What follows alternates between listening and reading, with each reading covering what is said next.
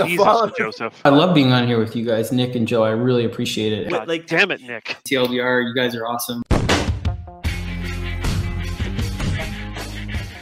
Joe, there's a company that we've talked about quite a bit on this show, but it's taken us a little while to get a creator from this company on our show to talk about some of their projects that they're working on over there at TKO Studios. Of course, the first book that I talked about from TKO was Sarah. There's been a ton of other awesome stuff that we've talked about on this show. The current the person we're talking to today, Joe, has written three books for TKO, but done a little bit more. I think you have his whole uh, his whole rap sheet in front of you right now. Yeah, he's also the co-founder of TKO Studios. He wrote a book that you talked about, Seven Deadly Sins, um, and also the fearsome Doctor Fang. Uh, he's also produced, uh, been a producer for the show Gotham, and wrote on ABC's Once Upon a Time. Tze Chun, how you doing? Did I do it again? Did I fuck No, up? no, again? it's good. It's good. All right, good. How you doing? that in. That's good. That's good. Yeah, how you how you doing, Tze? I'm good. I'm Good. So, so we're of course talking to you today about the Forgotten Blade. The artist on this is Toni Fejzula, and the letter of Jeff Powell. Actually, have you done a couple uh, of TKO books with Jeff previously? Yes, um, Jeff. Jeff also does a lot of our production management, and so he's done quite a few titles with us. Um, when we work with a creator that we like, you know, we we kind of we try to bring them in on multiple projects. Gotcha. Yeah, Yeah. that- That, that makes a lot of sense. And of course, the synopsis for The Forgotten Blade, which Joe and I did get a chance to look at the entire thing uh, before sitting down and talking with you. An enchantress recruits an amoral mercenary to save the souls of her two children who were murdered and cursed by inquisitors. But to do that, they must brave the five rivers, infiltrate the church's citadel, and vanquish the most powerful adversary of all, the malevolent God who created this world in the first place. And of course, this this book is uh, now available everywhere, and you, of course, can uh, order it over on TKO's website. So when I was reading this, Tze, I was I don't know if you've ever read the book Excellence uh, by uh, Khary Randolph, um, but like when I was reading this book, I got a lot of the vibes from that, from especially the artwork. And then as I'm reading the story, it's felt like one of those epic two part episodes from Star Trek: The Next Generation. Uh, where did you get the idea for this story, and what were some of the inspirations for for writing this particular book? So I I'd wanted to write a fantasy book for a while, and um, spent some time uh, just thinking about a new way in to a fantasy book, and thinking about kind of like the that that kind of crossover between fantasy and sci-fi, and I think sometimes that's kind of like mixed throughout.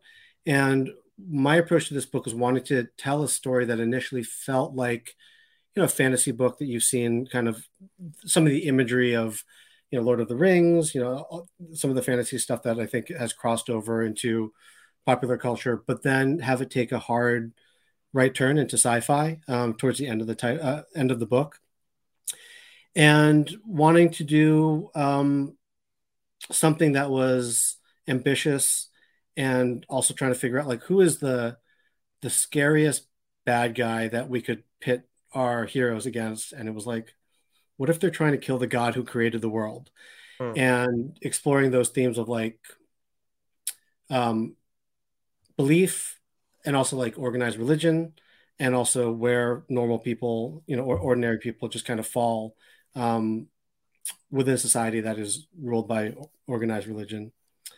And um you know we looked at a lot of different styles of artwork. I'm glad that you kind of brought up tony's artwork. And tony really stood out to us because of the scope of what he likes to do. Uh, so even in the first few pages you can see he's doing this you know gigantic battle sequence and you know wanting to bring an artist on who had that ambition and wanted to really tell a story on an epic scale. So when it came to working with Tony, I mean, like I see, I texted Joe this after I read, I think the first chapter of the Forgotten Blade, and looking at it and thinking, like, I've never seen, like, we've seen dystopias before, but I don't know if I've ever seen like what feels like an ancient dystopia. And as I'm reading this, it's exactly what I get from Tony's artwork. And I'm curious, like, when for you, as you're writing this story and getting pages back from Tony as he's going through the process, uh, did that at all impact how you kind of handled things from chapter to chapter and like certain little minor details um, within the panels. you know so there's because TKO does the binge release model, um, you know, a lot of comic books companies um, release their books on a monthly schedule.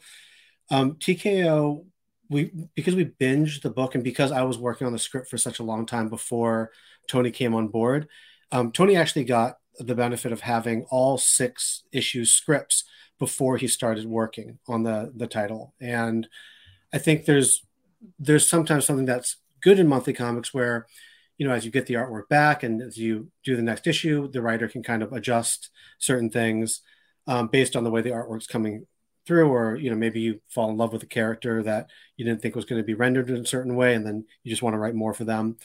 Um, this was something where you know the, the flip side of it with tko is that a lot a lot of time we do have most of the scripts finished before the artist starts and so they can really look at um, the world and the story the arc and kind of create a cohesive visual language that goes throughout the story as opposed to only being able to see the first you know 24 30 pages and then having to kind of wing it as you go along.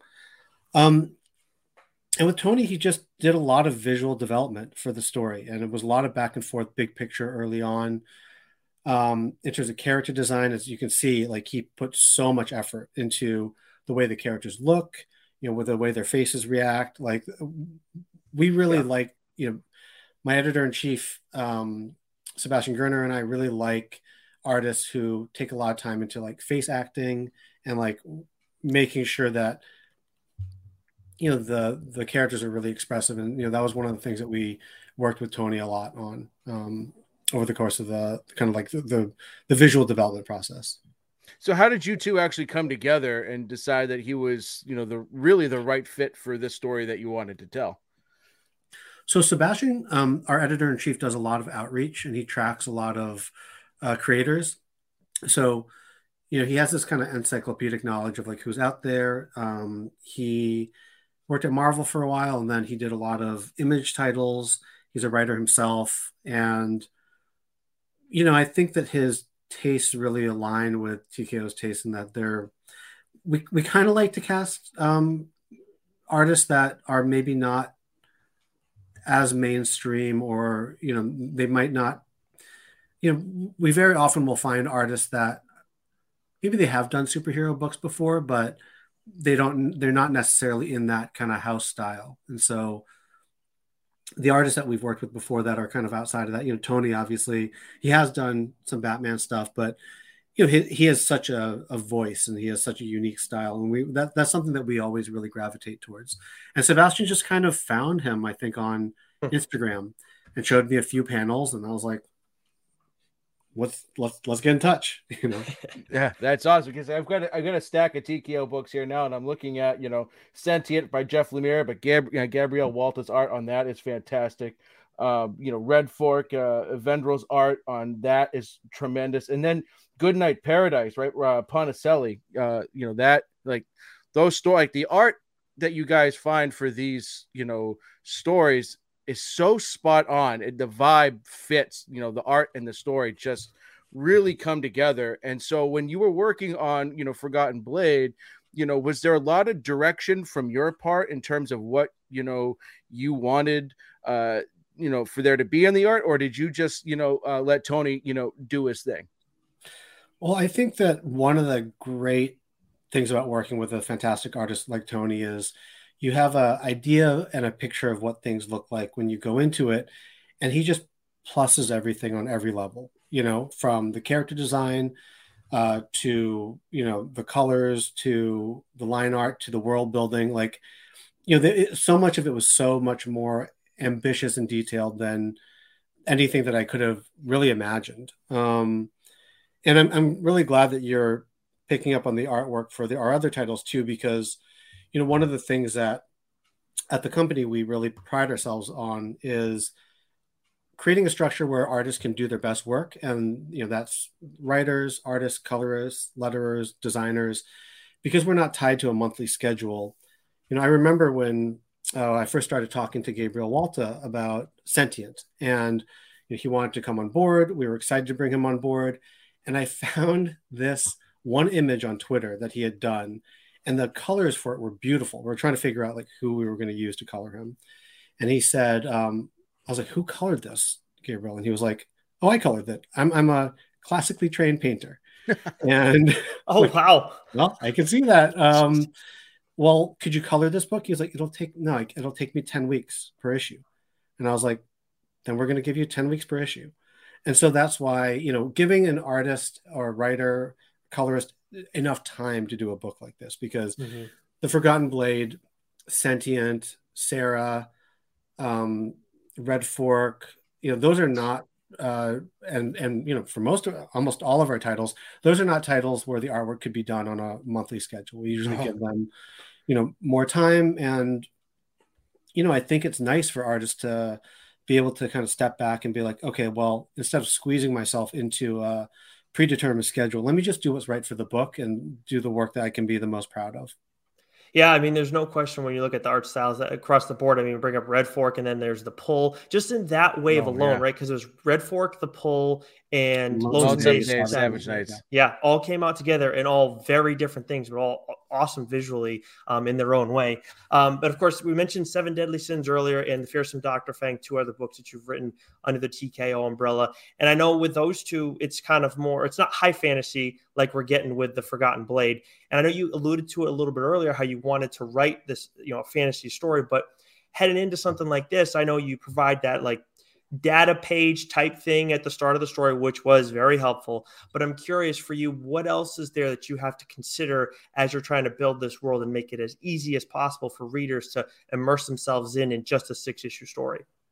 So it was certainly one of the more ambitious world building things that I've done. You know, I think Seven Deadly Sins, there's a, a context for the world because it's a Western that takes place in a very specific time period um, Fearsome Dr. Fang is a like a tongue-in-cheek subversive reimagining of like a Fu Manchu bad guy and what if that bad guy was actually a good guy working undercover hmm. and for the forgotten blade you know one of the first things i did actually i wrote this so long ago i'm glad you guys are asking this because i actually forgot a lot of this stuff um, just because it took it took so long to like you know get an artist on board and tony you know really did his such incredible work on it but i think i probably wrote this book about four four years ago Wow. So one of the first things I did because I wanted to make sure that the world had a cohesive history. Um, and maybe we'll put this into a hardcover edition at some point. But I wrote a history of the world, um, like 10 pages. And it was like, how long has there been organized religion? How long has there been civilization? How long has there been the written word? How long has there been spoken word? You know what is the earliest time period that people have written about? And how much further beyond that did the world exist? And so really creating something where it was a reference point and you know it's a lot of the stuff that a reader might not take away when they're reading the book but for me as i was writing getting the confidence to say okay if i were to wake up in this world what would i know? What would i not know you know what do i know about the history how did the culture emerge? Um, and a lot of that stuff doesn't really end up on the page but i find that it's super helpful you know as i'm as i'm going through. And it was also very helpful for someone like tony who puts so much detail in the books. And so you know something like how long has the citadel been around for? And mm. why does that look so different than the subterranean structures? And why does that look different than some of the architecture in the other areas so it was it was definitely a helpful reference point. But that that was kind of how we st- how I started writing the book. It'd be awesome if you made that like a little TKO short to put in with the box set, you know, mm-hmm. with the single issues. I've got a couple box sets here. I, I love getting those. Uh, one of the things I loved, and again, it's one of the, the visually stunning, you know, pages that you get is the picture of the Citadel, and you get the the bright colors of the five rivers coming into it. Where did that idea of having the five rivers, each sort of representing a different sort of philosophical aspect of life, come into play uh, for this story? So, spoilers um, for the book, but thinking about the prehistory of the civilization and what you know, there's a there's a twist at the end of the book or um, where it's a few of them. More. There's a, yeah, there's a few of them. There's one Joe and I were talking about before about a certain asshole, I guess we'll call him, yeah. that like totally caught us off guard. And it was such yeah. a nice, like, what, where did this come from? Great addition. I mean, you know, one of the things was trying to figure out, like, okay, what are elements that you see that are just visual early on, like the Five Rivers, like the Citadel, which feel magical. And at the end, you kind of understand what the origin for those are visually, but they're actually based in like quote unquote science, like fantasy sci fi science. Um, and also wanting to tell a story where the origins of the world had been lost to time to such an extent that things had been um, essentially mythology had been weaponized by the people in power in order to keep control of the world that you know exists in in, in this story. Mm-hmm. And I mean, like seeing it come out now too, with everything kind of going on in the world. Um, like, did you? I guess like because we've seen different stories pop up, like you know, pandemic stories following the pandemic, or even during the pandemic. Um, certain things, it's just the timing you couldn't necessarily see that coming. But when you talk about that here with the the religion kind of taking things over, I know we're talking about different things that are going on in the world, but it is kind of adjacent. And I know you are very socially conscious. I've seen on Twitter. Um, does that at all have an impact on how you feel about the timing of when your book came out, or is it just not a thing you worry about? You know there's just there's there's there seems to be a new thing every week. So it's like it's really tough to it's like a, sad but true. time. Yeah. um but I, I i try to engage with you know i don't really when i start writing about a topic i you know i i, I try to approach it like uh like a exploration of what that topic is and trying to figure out kind of how I feel about it. And to me, you know, there's themes in this story that are, you know, about God, creation, existing, religion, organized religion, faith.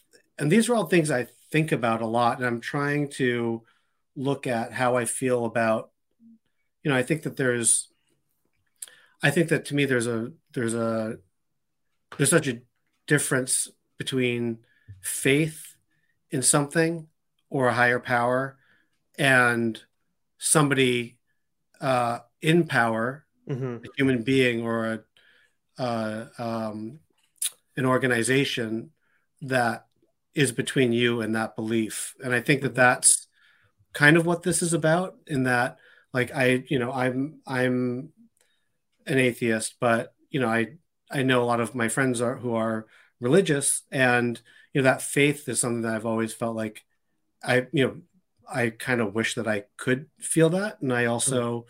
feel that some of my inability to feel that is because of looking at you know things like you know I grew up in, in Boston, you know, and it's like you know no the, way.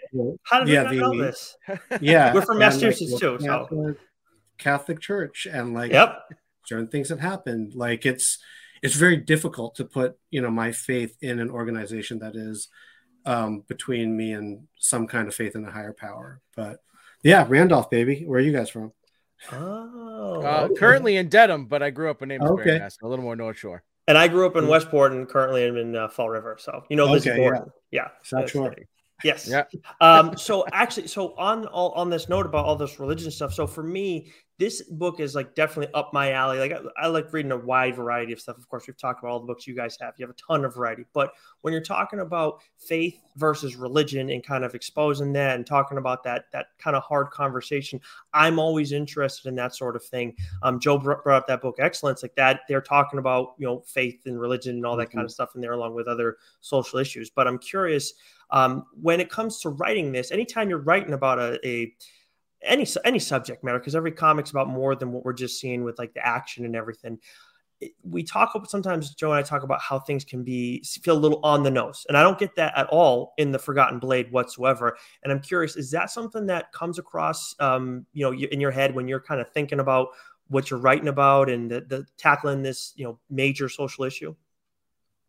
I think that a lot of it has to deal with really tying all the you know thinking about all those themes and thinking about what they mean um, but for, for me it's like even with stuff like writing that huge history of the world you know a lot of those things happen during the exploratory phase and like the brainstorming phase. And then when you get into it like i really also wanted this to be a crazy action fantasy with like a, like two really kind of like atypical main characters. And one of the ways i approached that and you know thank you for saying that you know I, I, the thematics are not on the nose. You know part of wanting to do um to make our main character who he was is that you know i think that sometimes fantasy can feel very i don't know how to describe it like highfalutin. And like I, I still wanted to do that. I wanted something like really ambitious and crazy, but I, I found that the way that I could undercut that and make it more palatable is so Ruza, Ruza the Unwashed, like our main one of our main characters, my way of writing him was he's in this high fantasy world that's very highfalutin, but like he's kind of just like a modern dude mm. who hmm. like really kind of likes to take the piss out of everything.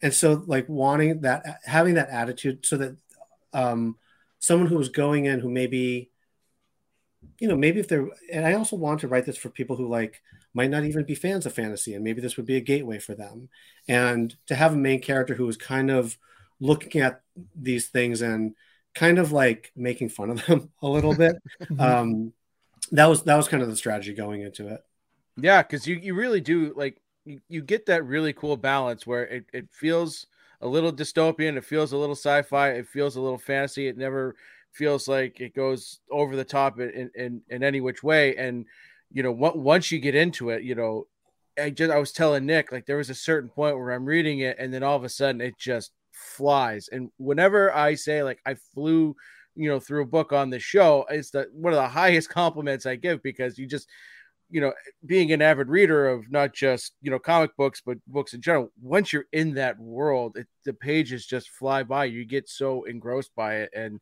that there's I, I, I don't want to give anything away, but there's that certain point where all of a sudden it's just like a rocket ship, and you blast off, and you get this this epic ending.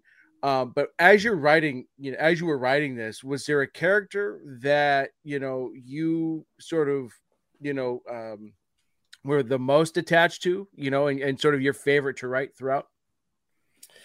You know, when I when I write, I and even when it's something with you know two characters or three main characters or something like an ensemble with seven deadly sins, I really try to and sometimes it takes me a few passes on a script where I I want to get to a point always where I really love this character and I love a, a part of them that is also me.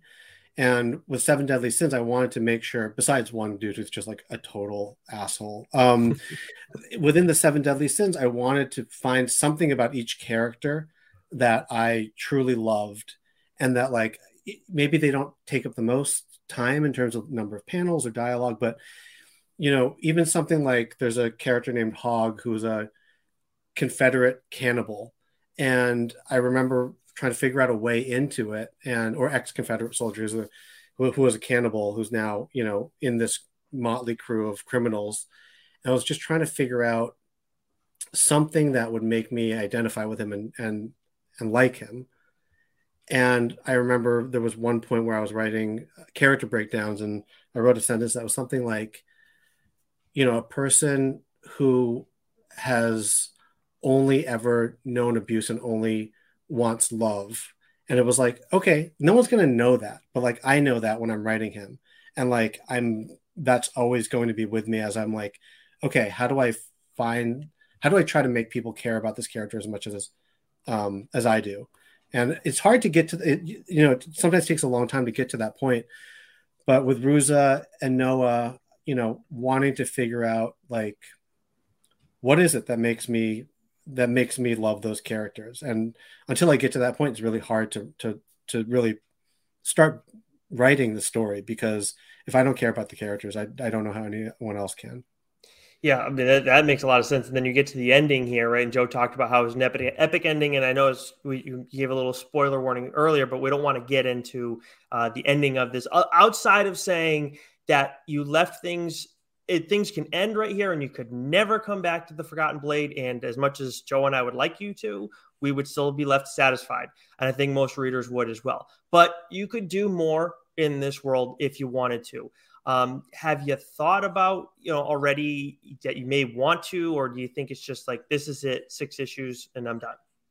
You know, even with for a lot of our TKO titles, um, you know, we like to we we want to do two things with these uh, TKO title. We want it to be a satisfying standalone book, um, but also we want to leave it open for um, sequel volumes. And so, the Forgotten Blade, and we, we always put at the beginning of each book, you know, a TKO presents a world by and then the creators. And part of that is we always want this to feel like a world that you're dropped into and that you can always, you know, return to it down the road. And, you know, we haven't done um, a sequel volume except we're, we're doing a, a sequel volume to Lonesome Days, Savage Nights, written by my co founder, Sal Simeone. Um, that one is awesome and you know it's again it takes place in that world with that main character. So we're i mean i'm i'm totally open to doing another forgotten blade. It was it was such a fun ride. Um if we do it you'll see it in another six years but it, was, it was it was really fun and just seeing what tony did with the story was really incredible yeah, it was. It's crazy. It's a wild visual experience. I mean, like as much as there are similarities, and like we've seen similar art styles or maybe vibes, it's just it's still very unique in itself. Um, so yeah, we'd love to see more of it. But again, understand if you end up not coming back to it for a while down the line. But speaking of, of Sal Simeone and TKO on the whole, we did want to ask you a few questions about sure. the, the company on the whole, because Joe and I, like we said, we've talked about it quite a bit on here. Um, you know, we love the, you know, being able to binge things all at once. I think it's great to have that in the space. And wouldn't mind if more companies did that so often. I think, you know, we look at the business and how there are sometimes issues with monthly issues and people do the trade waiting. This kind of does take some things out of it. But TKO, of course, was founded five years ago. I don't know the exact date that it was founded, um, but either coming up on that anniversary, we've already celebrated that anniversary. Yeah, so we we started work on the company about five years ago, and crazily, we've only really been around for three three and a half years. Um, and we launched, I think, December of 2018. And so we've like actually been a company in a pandemic for most of the time. Wow, that's feels nuts. That's brutal. Jeez. Um, but yeah, you know, um, so Sal, Sal, my co-founder, and I, um, we've known each other since I was 16. Um, his son is one of my best friends, and he's always been a friend and mentor to me. And um, actually, I met him and his family when I was 16 on a cruise that my family won, which is the subject of an Apple, an episode of Little America on Apple that I wrote and directed. So it's autobiographical. It's, I think, the sixth or seventh episode. If you have Apple TV, look up Grand Prize Expo winners. And um, Sal's son uh, and I played Magic the Gathering together, which, by the way, looking back on it, was probably a pretty big influence on Forgotten Blade because I was a big Magic the Gathering fan huh. when I was a kid. And we've always kept in touch. Um, he's this really interesting guy. Uh, grew up, I mean, really working class in Brooklyn and self made, um, and um, has founded a bunch of businesses. He's been uh, he, owns a software company. He's owned a video game company. He's been a race car driver. He's had this like he's he's uh, he's at a horse farm. Like he's had this like incredible life where he's moved from different um, industries and really just has like a business sixth sense. And we've always wanted to figure out something to do together. And you know, I was a big I'm a big comic book fan. I wanted to be a comic book artist when I was a kid, and he's a big literature guy. So we're like, let's go into publishing and that's how TKO was born. We very quickly brought on Sebastian Girner We needed somebody who was, you know, I, I had been in into comics, but as a fan, you know, never somebody working in the industry. Mm. And um, actually, weird like uh, Pornsak Pichetshote, who did um, the Good, Good Asian. Asian. Yep. uh, he he's he was like the one per- we had our we had short films in the same like horrible short film festival in Brooklyn when we were like 25 and we always knew each other. And so Pornsak was working at DC and you know then he was doing independent stuff and he introduced us to Sebastian and it was it was really fortuitous. So when you look back on all this, I mean, you know, beyond the formation to now, uh, what stands out most to you about what the company has turned into and been able to accomplish um, in this, such a short period of time and in the middle of a pandemic? You know, this was my first experience starting a company. And, you know, Sal has had a lot of experience in a lot of different industries. And so, you know, I think that it's kind of been a, a really great, like, dual learning process where he's learning more about comics and the enter- film and entertainment side of things, which, um, you know, TKO is very actively pursuing. And I learned a lot of like business and management skills. Um, you know, I came up through independent film and, you know, that's a different thing. That's like, you know, you make a movie that's like a short term thing. You're dealing with a certain number of people. You have to be a leader, but it's not leadership in a sustained way where you're really building a business from nothing. And that to me was really interesting, you know, going from the initial concept, putting together those first four titles, uh, putting together our business plan, looking at how we were going to do things differently, and working out all of those different elements. Those that was completely foreign to me, and um, I'm really proud of like the fact that we've really been only around for three and a half years, and we're really proud of the books that we've come up with, and we do think that we we're we're getting into film and TV production and being able to really control the quality as we are, you know, bringing these things to adaptations. Give me a Red Fork movie and give it to me now. I'm a giant scaredy cat, and but I love horror comics, and that would just absolutely terrify me.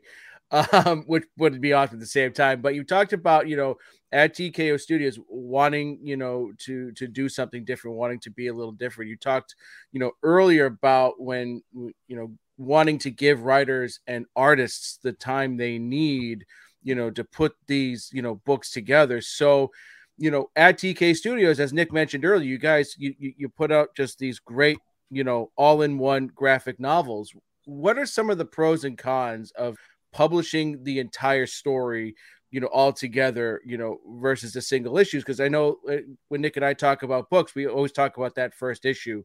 You know, does it hook us in? Does it reel us in? Does it make us want to buy that second issue and you don't really have that here. So what are some some pros and cons that you, you found with this method? So you know creatively we really liked being able to look at all the scripts and know where the story was going because i find you know sometimes when you're doing a six issue series monthly like you know vaguely where something is going down the road but like you know we really worked out all the pitches and all the story arcs before you know pretty pretty pretty uh i mean i don't even know why i'm stumbling on these words. Um a lot of a lot of the a lot of the stories are kind of like finished in terms of script form um, before the artist comes on board. And i do think that's super helpful in terms of like looking at the story as a whole and giving the artist that opportunity of knowing like what is in store. Um creatively we still look at the stories as needing a, a hook and needing something to draw the uh, the reader in, which is why sometimes we'll do a longer first issue. Um, typically, our our our single issues or our chapters are 24 pages, but the first issue is typically longer. It can be like 30, 32 pages. We want to get deep enough into the story where the hook of the story is there. And so that's one of the kind of creative mandates as we, as we go through. So the first issue doesn't feel like is treading water or spending all the time with setup like really making sure that first issue sings or the first chapter rather like when it's published in a trade sings that way. If somebody picks it up and they want to just you know read the first few pages like we, we want to make sure that the hook happens relatively quickly. Um, and you know from a from a perspective of selling you know one of the things that we wanted to make sure as a new company and why we wanted to binge release was you know, we've seen companies come and go in comics. You know, it's one of these industries where publishers that are around one day, you know, six months later, sometimes sometimes companies are announced and then they just never happen, you know? And we wanted to show that we had staying power and we wanted to show that we were really serious about creating great books for fans. And, you know, the binge releasing was one way to do it. You know, when we launched, it wasn't like, hey guys, like this is something that's happening down the road. It was like, we're launching today and we have four full series finished that you can buy today. And we have four more coming out in you know six months. And that was really important to us to gain the um, the trust of the fans. And also you know i think that people's buying habits are a little bit different right now. And i oh, think yeah. trying to figure out a way where the stores can really benefit from binge releasing meaning like one way i put it is you know if you're a manager or an employee at a store and you have a great single issue that's come in and you love it and you spend all this time talking to a customer and the customer buys that single issue that's great you know but that customer has to come back every month for six months to buy out that whole arc. And who knows what could happen during that time. Whereas if that same employee or manager or whatever um, or a store owner says i love this tko title I think that you're going to like it as well. We just know that we'll capture that wholesale for the mm. for the for the store. And you know, it's certainly been a growing process. Like, and you know, we were really proud of being able to support the so- stores during you know COVID nineteen. Like, very early on, we saw how tough it was. I mean, this was like when store closures were first starting. And because we're a really nimble company and we can get things done very quickly, it's really you know just a small group of people who can make the decision on the phone in an hour.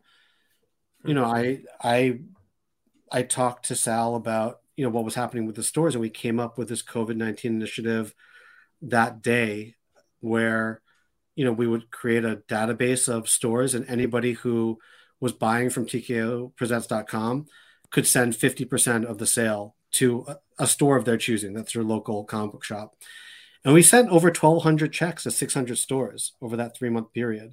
And it's like those are the types of things that we're really proud of at TKO is being able to make decisions quickly and like adjust things and, and do things that are good for for comics and for for fans of comics. It's huge. I mean, when Joe and I have talked to other creators in the business, it's always we always hear about how tight knit and how close the industry is. And I mean, like you know, if you're a good person in this industry, usually you're going to make friends, and then people want to help each other out. Um, you know, when it's when you're dealing with other good people. So that's awesome to hear that you guys are able to do. You know, go kind of above and beyond what even like you know normal creators are able to do. Um, and one thing you you I've noticed you mentioned it a few times where you guys bring in the artists afterwards you bring in the artists in. I'm curious do you guys usually get creative teams that come to you with an idea or is it usually just a writer that comes to you with an idea and then you bring in an artist a little bit later on? So we're very flexible. Um, we can kind of put together projects any which way. We just have to really believe in the project. And so you know something like sara like we pulled the trigger on when garth said you know Russian female snipers, World War II. so good. I, I, I gotta tell you, Tze, that I've I actually my fiance read it. She never read comics, and I said, "This if you're gonna read a comic, this is the one you should read." And I honestly think that's like one of the few books I say anybody can read this and enjoy it. Like if you want to try, check out comics, pick up Sara. Yeah, it was it was funny too because we talked to Axel Alonso about Preacher, I asked him like, "Well, what was the pitch?" You know, by Garth, you know, to get you to, to do preacher. And he just said Garth Ennis. And, and that was it. That was it. I mean, Garth Garth is amazing. And, and part of the reason I mean he came on we just knew that we wanted the book, right? So we did deal with Garth and we were just searching for an artist for a little bit, but you know, those scripts I think were all finished before Steve came on board because Garth is like, I don't know if you've ever had somebody talk to you guys about the way Garth works, but like it's so remarkable. It's like you'll be like, okay, I have time to work on the scripts now. And then like you'll get like an issue every week consistently until it's done.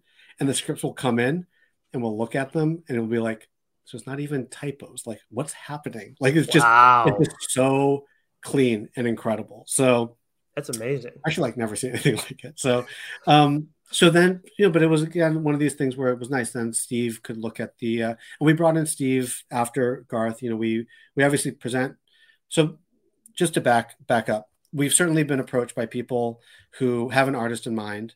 Um, something like Red Fork, uh, Paknadel, and Vendrell, I think, were already that was a pitch packet that they put together. Same with um, Dysart and, and Ponticelli uh, for Goodnight Paradise. You know, those two had worked together on Unknown Soldier, and so we're certainly open if there's you know if the whole creative team is there. That's great. But then you know there's also times where you know Jeff, we want to work with Jeff Lemire, and uh, you know we worked on Sentient together, and we he was just kind of like show me, let me know what artists you want to work with, and very often in that um, in that scenario, we'll say, um, come up with your dream artists, and we'll find one of them, and we'll almost always be able to make that work. Yeah, I'm because I'm looking at you know one of the things I love that you guys do is you sell the the graphic novels, but you can also have the option to buy like the single issue. So this doesn't work well uh, for for a podcast because people can't see it. But I've got here the the sentient signed uh, box set by Jeff Lemire. But I love these issues. Generally, I have a, a, an issue with the oversized uh, issues because I can't like put them in a long box; they don't fit. But the box set that that you guys put together, that option is is absolutely fantastic and is it's fun to read. Where did where did the idea to sort of come up? You know, the, where did the idea come from to like you know offer it in a couple of different formats for people?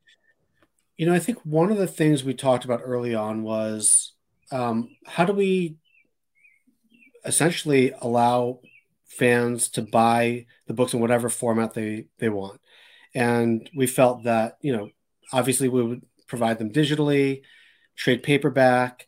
And then we were really trying to figure out a way where, um, from a branding perspective, we could really make a splash with the single issues. And we felt like, okay, if we're going to binge release these, why don't we do something that's really like beautiful? And let's do the oversized single issues. And, you know, we wanted people who had never really bought comics to look at the single issue box set and be like, you know, I'm just like, I just love like beautiful things, like things who people who are maybe like shoe collectors or whatever.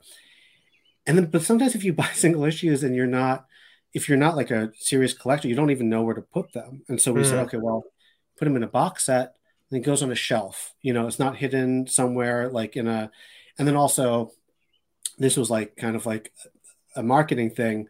You know, the first two waves of books, maybe the first three waves. Um, the back of all the box sets when they're put together spell out TKO.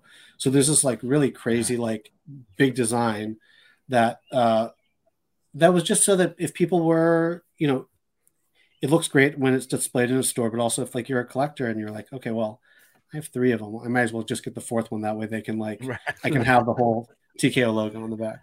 Yeah, because I think the first gotta... box set I bought, oh, sorry, Nick, was Seven Deadly Sins because I think it was your birthday and TK was running a promo, yeah. and I was like, yeah, yeah, let me grab, let me grab the box set because Nick had read the book on the show, so I and and because uh, that's you know the premise of our our show is that you know we each read a book that the other person hasn't read, and then you know we we try and you know sell them or tell them about the book because mm-hmm. we want to get people excited about it. So like it's like, oh, seven deadly sins. It's it's Tze's birthday. Oh, yeah, I'll get the box set instead of just the, the regular graphic novel. And then I was like, oh, I read Sentient. Let me get the box set. But let me let me get this one signed by by Jeff. So I mean, I just I just love that, you know, you know, the the different options that you guys present.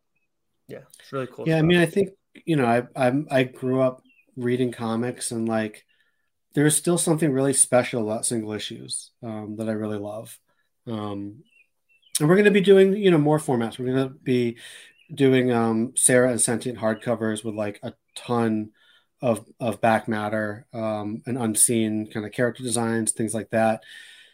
And like the hardcovers look awesome. I mean, they're like I think Sentient has like a glow in the dark cover. Sara's die cut. Like um, Steve Epting did like a whole new uh, double page spread um, for the inside cover. It's like it, they're they're gonna look bonkers. Oh, nice. You can get Joe to buy another Jeff Lemire thing with that stuff. That's nuts. I mean, even that the getting more Sara stuff though, I kind of like the sound of that too. Um, but when we talk about you, so obviously those are some awesome stories that we've already gotten, and I know we're just getting this fourth wave round now. Um, but when you look at when you look moving forward, it, what type of stories do you want to be told at TKO. Is there anything in particular you have in mind in mind at all, or um, like certain voices or anything like that you want to be hearing from?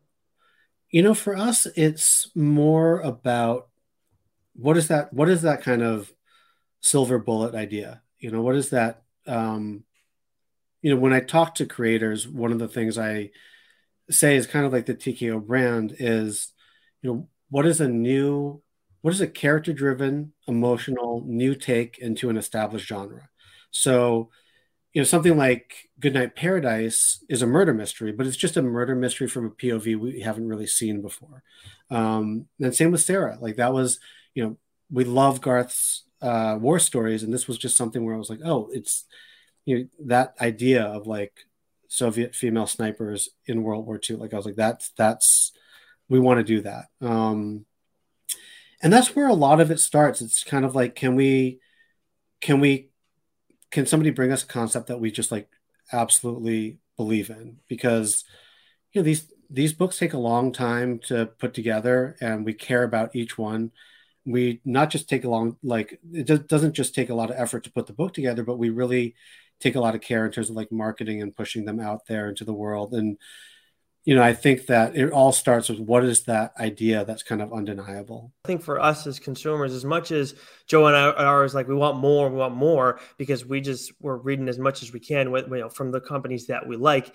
There is something too that you guys only put out so much stuff when you talk about you know that you care about you care about each book like just that alone kind of gets that message across i think to us as consumers all the time yeah, and, and the way that we look at things is, you know, first off, I appreciate you guys saying that. And it's also, you know, I can tell that you guys are are avid readers of of comics. And, you know, one one of the things that we really want to do is, you know, each wave that we put out, you know, we want the quality of it where there's like a certain quality that's associated with TKO. And that anybody who picks up a TKO book can then say, okay, well, I didn't know about this company, but let me look back and see what else there is. And like not have anything that is just inconsistent in terms of quality. And so that quality control takes a lot of effort and time and goes, it's, you know, choosing the writers and artists and working with them and making sure that they're doing their best work. And, you know, I think that right now, in terms of our infrastructure, we, you know, we're, we want to publish like eight to 10 titles a year, and that might change. We might do more down the road.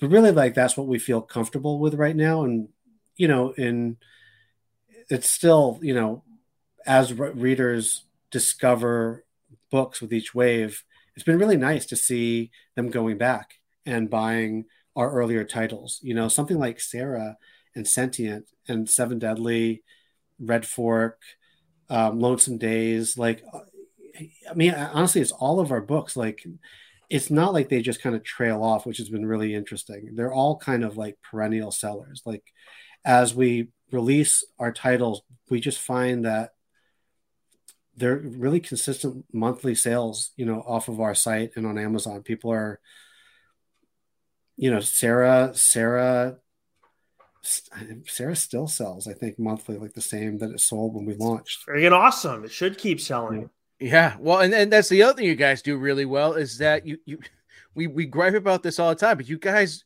write really great synopsises, right? So like when I go onto your website and when I'm, you know, when you know I'm looking at a book and I start looking at other ones to buy, oh, that that sounds badass. Let, let me grab that. That's how it's how I grabbed Sentient. You know, I've got Eve of Extinction here as well. You know, like uh um, you know, uh, Goodnight Paradise, right? Like you just like, oh shit, that sounds awesome. And then you guys also have those little, you know, TKO shorts that you'll, mm-hmm. you know, that are, you know, quick you know, little reads, but they're fantastic. So like we can't stress enough how important those synopsises are because a well, shitty synopsis will make someone just look the other way.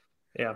You know what? Well, it's funny because so a lot. So I, you know, I, I, typically will either write them or I'll do a pass on them simply because in, in the film and TV world, like you, you write a lot of synopses because you have to be able to pitch something in like two, three sentences. And so that it was certainly like a process of like, okay, let's go through and and and we definitely took a lot of care, you know, the whole creative teams and and Sebastian and I like making sure that those synopses were like, you know, very clear what the the, the book was.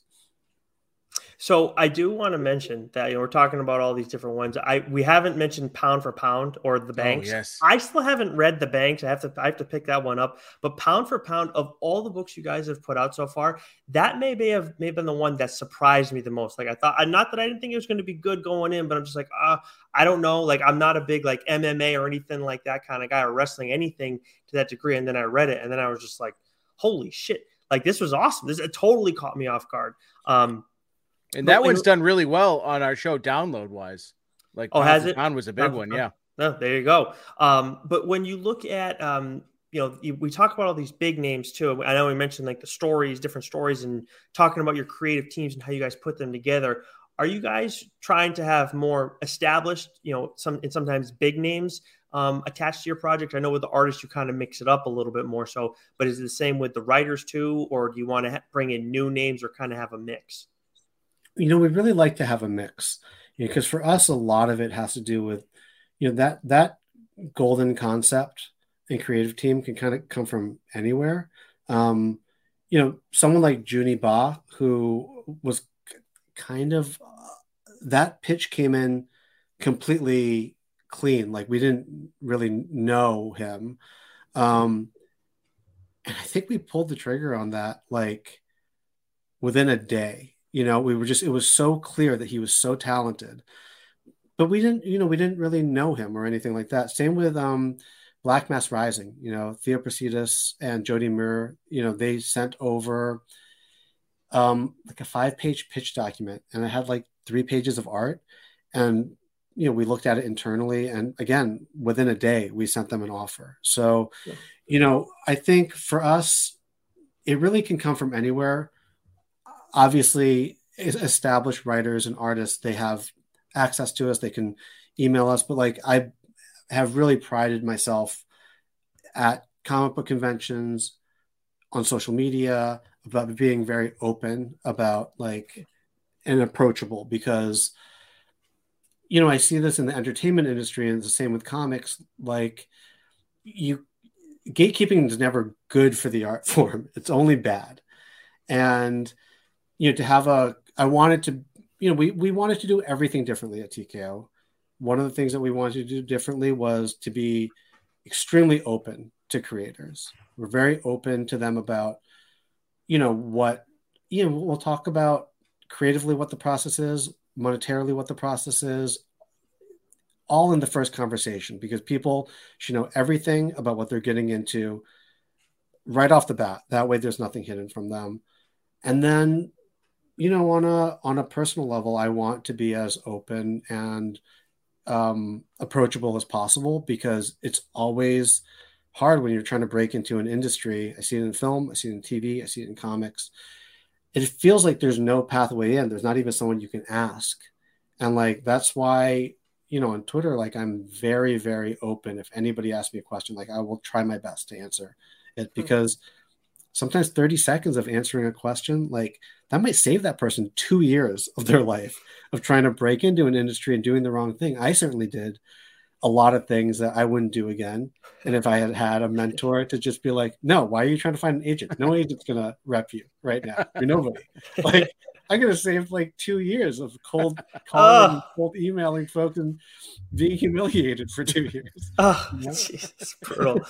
um, so the last thing, Tze, because we know you are a busy man, you got a lot of other stuff that Joe and I didn't even touch on. when We were introducing you. The last thing we wanted to ask you about that we always ask people for, that are first time guests. Um, you know, we Joe mentioned what the premise of our show is, so we're curious whether it be prose or comics or I don't even know what the hell else. Um, what are you? What have you been reading lately? Um, I've been reading. First off, I, I read a lot of old cookbooks.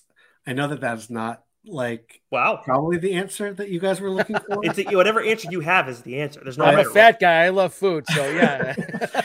but I weirdly think maybe it's a more interesting answer than the other stuff I'm like gen- generally reading, simply because I what I what I found really interesting about old cookbooks, especially they have these things called spiral bound cookbooks, which you know are from spec- like they're like used for fundraisers for certain communities, and you can get them on eBay. You can get like six of them for twenty five dollars. Because who wants a cookbook from the 1960s that like you know some like parents organization published? But there's something so interesting about looking at what people cooked at a certain period of time and their personal stories that sometimes are attached to those cookbooks and there's recipes. And like it's like you're kind of being transported to a bunch of different places and a bunch of different time periods. And I just think it's like an interesting cultural thing that like somehow doesn't feel like work because maybe you know in the back of my head like maybe i'll try this weird meatball recipe or whatever but like you know I, it's something that i honestly i started out you know in film it became harder for me to watch movies i started working tv it became harder for me to watch tv comics i can still read um but like cookbooks are like the only thing i can really read that turns my mind off. Um, and so that's like a nice respite in the middle of the day. Just looking up a nice Swedish meatball recipe. um, but um, but yeah, I, I, would say right now in terms of comics, like The Good Asian is oh, really tremendous. incredible. Yeah. yeah. Hmm. That's that must be yeah. nice. Yeah. So yeah. one of the things that happens on our show is that we, we sometimes have to call dibs with these monthly comics so we can, you know, for the show have something to talk about. I called dibs on the Good Asian when it came out. Seemed like there was a ton of hype. This motherfucker over here decides, oh, I'm just gonna read it. Forget the rules. Like I'm just gonna do my own thing. So, completely forgot. Yeah, I had to wait a long time on that one. But you know what's funny is you bring up the the cookbook thing as a weird, weird aside. Um, I my fiance and I were at this place called the Library Restaurant in Portsmouth. Awesome place. They have a ton of random books, and she came across this one called uh, "How to Help Your Man Lose Weight," and it's from like the '90s. But it's like this whole like you talk about like a like a look back in time. This whole book was about how it's on like the wives, the mothers, women to help their man lose weight, and it's from like 1992 or 94 mm-hmm. or something like that. So it's just weird how like over time, just you know, such bullshit things were still happening even back and, then and I, I mean, I, I, have like the oldest cookbooks I have are like from like the late 1800s, and it, it, they're so funny. It's like, you know, it's like, okay, like you start your day, so you make breakfast, so you have to wake up at four in the morning, and then like don't forget to like chop down the tree and make the firewood. it's like it, you know, it wow. was it was terrible back then. It's like yeah. everything you ate was just like, or how long do you have to boil the meat for to make it like you not die when you eat it? Yeah. wow. Uh, Jeez, I guess we, we got to get our hands on some of these, Joe, and read them at the end of the show. Just one recipe, right? Um, but of course, this is Tze Chun, the writer of Seven Deadly Sins, The Fearsome Doctor Fang, and the latest book to come out from TKO Studios as part of their fourth wave, The Forgotten Blade. Make sure you go pick it up at your local comic shop. If they don't have it there, let them know to get it. And if you can't, if they still don't get it for you, you, can order at TKO's website as well. Tze, thank you so much for taking the time to talk with us. Hopefully, we can catch up with you again down the line at some point. Thank you guys. This was really Thank fun. you very much. I like Nick's just like, I'm out. All right, we're yeah. done.